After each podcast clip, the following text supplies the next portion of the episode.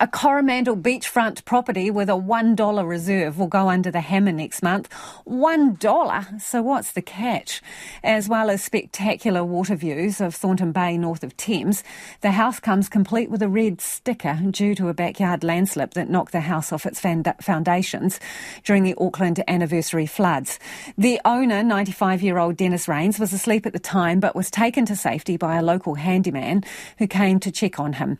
But the house is uninhabitable and Dennis has decided it is time to move on after 27 years. Dennis Raines' son Clive joins me now. Hi, Clive. One dollar. Is that a typo? Absolutely not, but it's one sure way to, to attract some interest and determine what the market is prepared to pay for it. Yeah, tell me a bit about the reasoning behind it, why your dad's decided to move on. Well, he went through a long process of um, going through the insurance claim, and of course it was a difficult time because he was evacuated and fortunately um, found some temporary accommodation um, up up the road.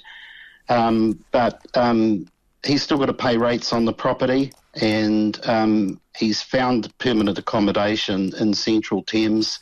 Um, at his age, at 95, it's it's a huge ask to worry about demolishing the property and building something new. So we just thought we'll put it on for a dollar reserve and um, see see what the market's prepared to pay for it. You're not nervous about that, Clive? No, not at, not at all. I mean, it, it's it's it's a beautiful bay. Um, it's it's a beachfront property. It can't get built out. Um, it's um, I think around 807 square meters. Um, you know, it, it, it potentially is going to be a bargain for someone, but it's attracted a lot of interest, and and you know, we'll we'll go with what the market decides. Yeah, tell me about that. What sort of interest, and, and you know, who do you reckon it would suit?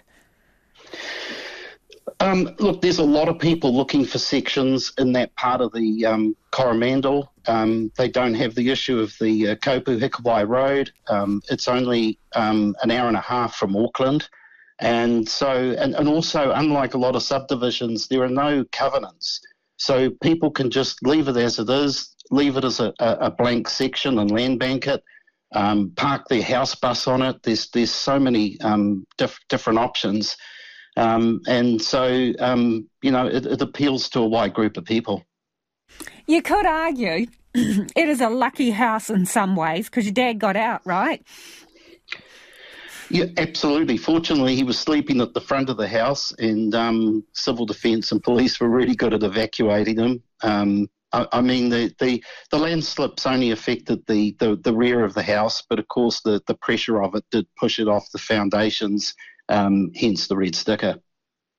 Hey, and people will want to know you, about your dad. You said he's found somewhere else to live. Is he is he happy where he is and settled? I mean, twenty seven years in his home and having to move on it's been very difficult, especially for someone at that age, and, and I'm sure he would have preferred to have stayed there and nothing happened. It, it's a shame that his was the only house in that bay that was affected by the slip.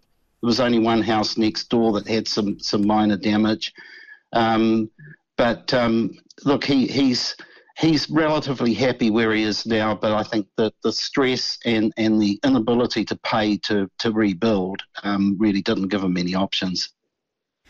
Nice to talk to you, Clive. Thank you so much for your time and best of luck to you and your dad, Dennis. Um, Dennis Raines moved out of his house of 27 years, $1 reserve. Beautiful beachfront views. Check it out on the interwebs.